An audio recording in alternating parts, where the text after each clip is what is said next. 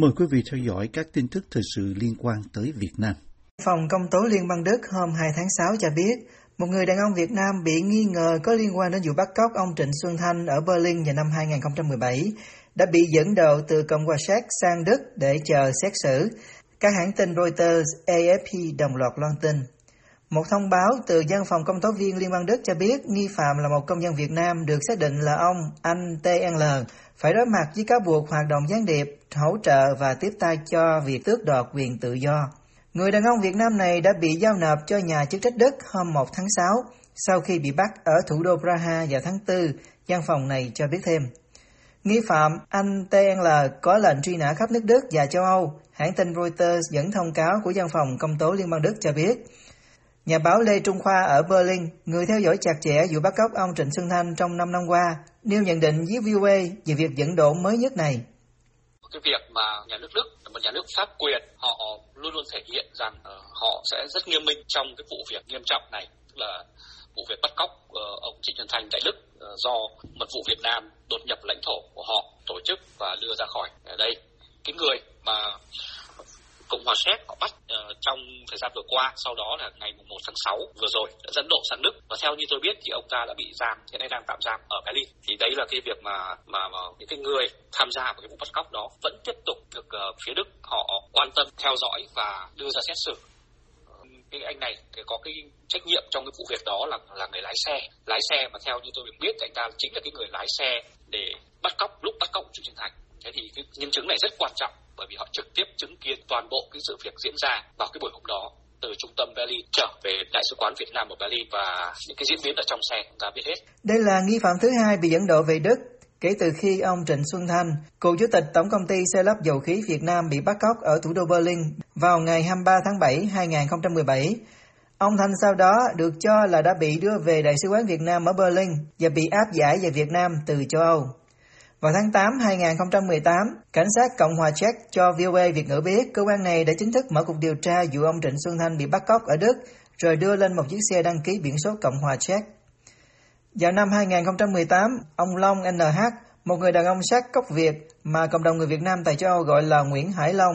bị dẫn độ về Đức và bị tòa án nước này kết tội liên quan đến âm mưu bắt cóc với án 3 năm 10 tháng tù.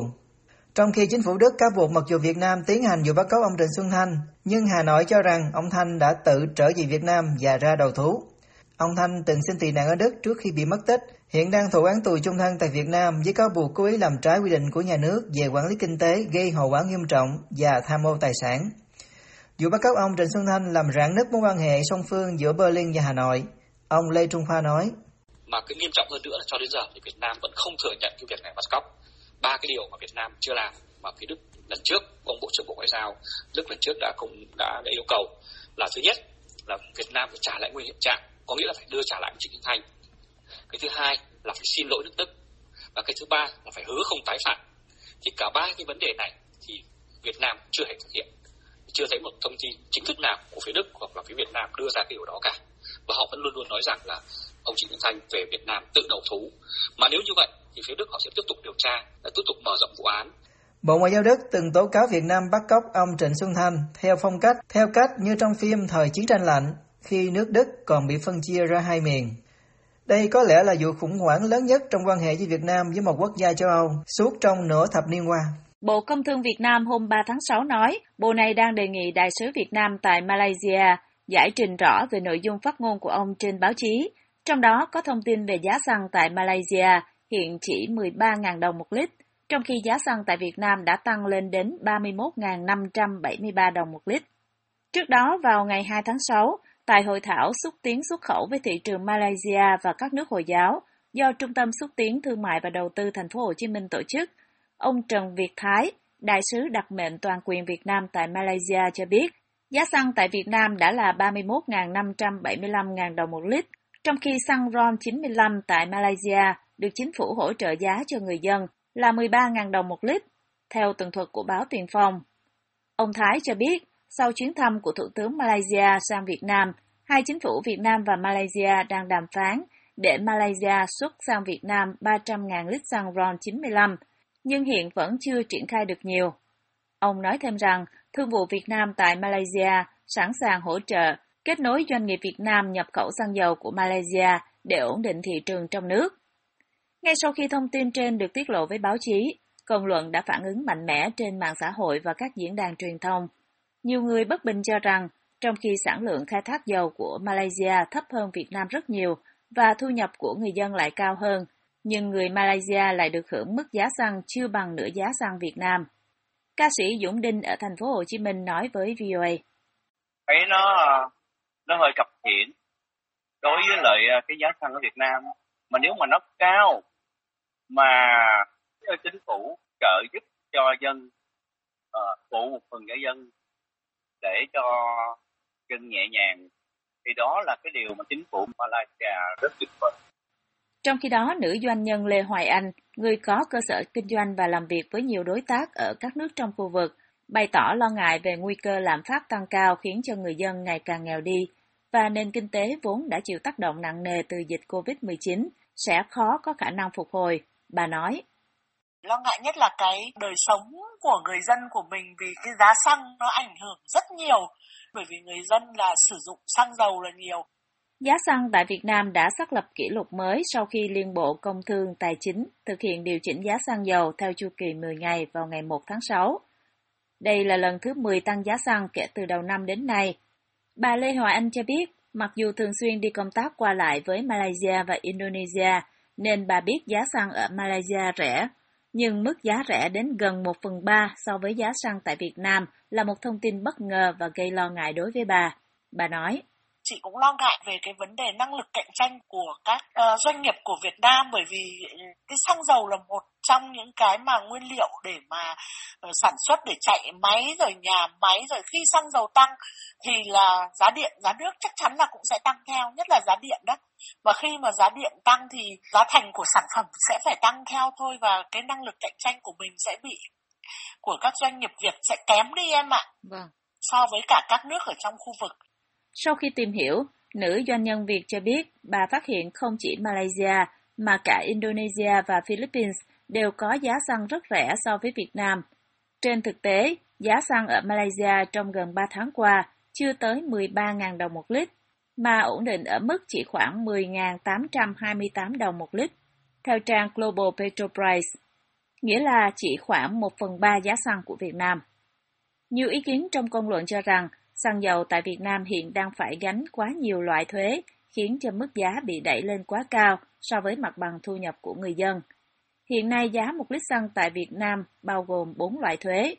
thuế xuất nhập khẩu 10%, thuế tiêu thụ đặc biệt 10%, thuế giá trị gia tăng 10% và 2.000 đồng thuế bảo vệ môi trường, sau khi đã được giảm 50% kể từ ngày 1 tháng 4. Ngoài ra, người tiêu dùng còn phải trả thêm chi phí kinh doanh định mức là 1.050 đồng một lít, lợi nhuận định mức là 300 đồng một lít, mức trích lập quỹ bình ổn 300 đồng một lít và lợi nhuận của doanh nghiệp. Vì vậy, có thời điểm thuế phí đã chiếm lên tới 64% giá bán lẻ, theo báo Tuổi Trẻ. Trả lời báo chí vào ngày 3 tháng 6 về thông tin liên quan đến giá xăng và việc nhập xăng dầu từ Malaysia, Bộ Công Thương Việt Nam nói, giá xăng dầu của Malaysia thuộc mức thấp nhất thế giới là nhờ chính sách trợ giá nhiên liệu. Bộ này giải thích, trong cơ cấu xăng hiện nay của Việt Nam, các loại thuế phí chiếm khoảng 30-32%, tương đương với 10.000-11.000 đồng một lít. Như vậy, nếu không có thuế phí, thì giá xăng Việt Nam sẽ khoảng 20.000 đồng một lít. Vẫn theo bộ này, chính phủ Malaysia đang trợ giá 1,65 ringgit, tương đương với 0,4 đô la cho mỗi lít xăng RON 95. Như vậy, nếu chính phủ Malaysia không trợ giá và Việt Nam không đánh các loại thuế phí, thì giá xăng RON 95 của hai quốc gia là tương đương nhau. Với giá xăng Malaysia sẽ là 0,87 đô la một lít, và giá xăng tại Việt Nam sau khi bỏ các loại thuế phí sẽ khoảng 0,86 đô la một lít. Phản ứng trước những giải thích của Bộ Công Thương, nhiều người đặt câu hỏi, tại sao chính phủ Việt Nam không có biện pháp trợ giá cho xăng dầu, vốn là xương sống của mọi ngành hàng, giống như chính phủ Malaysia? Ông Dũng Đinh bày tỏ. Anh chỉ đau lòng thôi, nước mình có mỏ dầu mà, tại sao phải khai thác dầu khô mà đi bán cho nước ngoài giá rẻ, cuối cùng mình nhập xăng dầu vô giá mắc? Thì anh không biết là cái cơ cấu, hoặc là cái suy nghĩ, hoặc là cái kinh doanh của mình có giỏi chưa, vì dân hay vì riêng, anh có quan tâm cũng không được luôn em. Anh chỉ buồn là tại sao nước mình có mỏ dầu mà tại sao phải chịu một cái phí săn ráo quá mắc. Anh không có ý kiến luôn, anh không dám ý kiến tại vì mình không có hiểu được cơ cấu như thế nào. Cơ cấu người ta tự làm ra, người ta hiểu chứ sao mình hiểu được. Mà mình có hiểu đi nữa thì mình có lên tiếng nói thì được gì đâu. Trả lời về thông tin Malaysia muốn xuất khẩu xăng sang Việt Nam với mức xuất khẩu là 300.000 lít xăng RON 95, Bộ Công Thương nói, với tư cách là một bộ chuyên ngành quản lý nhà nước về xuất nhập khẩu xăng dầu và là đối tác của Malaysia, nhưng cho đến nay, Bộ chưa hề nhận được thông tin này. Bộ này cho biết đang đề nghị Đại sứ Việt Nam tại Malaysia có thông tin làm rõ thêm về những nội dung đã phát ngôn trên báo chí thời gian vừa qua. Tại kỳ họp thứ 3 khóa 15 đang diễn ra của Quốc hội Việt Nam, nhiều đại biểu cũng đã bày tỏ lo ngại về tác động của giá xăng dầu cao dẫn đến nguy cơ lạm phát tăng cao và đề nghị chính phủ có các biện pháp điều tiết để bình ổn giá cả. Phát biểu khi công bố báo cáo tự do tôn giáo 2021 hôm 2 tháng 6, 2020, Ngoại trưởng Hoa Kỳ Antony Blinken nói rằng chính quyền Việt Nam sách nhiễu các tín đồ thuộc các nhóm tôn giáo độc lập. Hôm 2 tháng 6, Bộ Ngoại giao Hoa Kỳ công bố phúc trình về tình hình tự do tôn giáo Việt Nam 2021, trong đó ghi nhận sự sách nhiễu liên tục của chính quyền đối với các nhóm tôn giáo độc lập và các nhóm không được nhà nước công nhận. Ngoại trưởng Hoa Kỳ Antony Blinken phát biểu với sự hiện diện của đại sứ lưu động về tự do tôn giáo quốc tế Rashad Hodgson.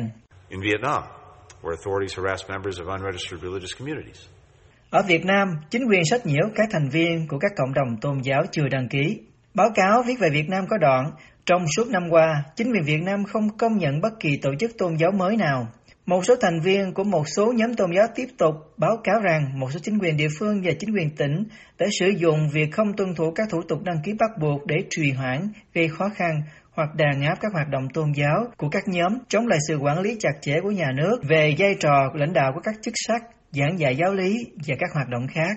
Báo cáo cũng ghi nhận việc chính quyền điều động các thành viên thuộc các nhóm tôn giáo được công nhận, gây ra các vụ hỗn chiến nhằm trấn áp hoạt động của các nhóm chưa đăng ký. Báo cáo của Bộ Ngoại giao Hoa Kỳ nhắc đến vụ chính quyền ở Tuyên Quang bắt giam 56 tín đồ đạo Dương Nhân Mình vào tháng 12, 2021 khi các tín đồ tụ tập cho tang lễ của nhà sáng lập đạo này mà lý do chính quyền đưa ra là họ đã tụ tập đông người, vi phạm an toàn phòng chống dịch bệnh COVID-19. Báo cáo cũng đề cập vụ 21 tín hữu Tin Lành ở Đắk Lắk bị câu lưu từ ngày 16 đến ngày 18 tháng 7, hay 3 chức sắc Cao Đài độc lập ở Tiền Giang bị câu lưu và thẩm vấn hàng giờ vào tháng 9 vì các hoạt động tôn giáo của họ. Chính quyền Việt Nam chưa lên tiếng về báo cáo mới này của phía Mỹ. Trước đó, Hà Nội nói rằng các báo cáo của Hoa Kỳ đưa ra một số nhận định thiếu khách quan dựa trên những thông tin không chính xác về tình hình thực tế tại Việt Nam.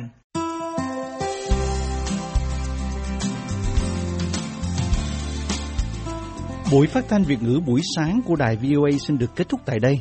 Tấn Chương cùng toàn ban Việt ngữ xin kính chào quý khán giả.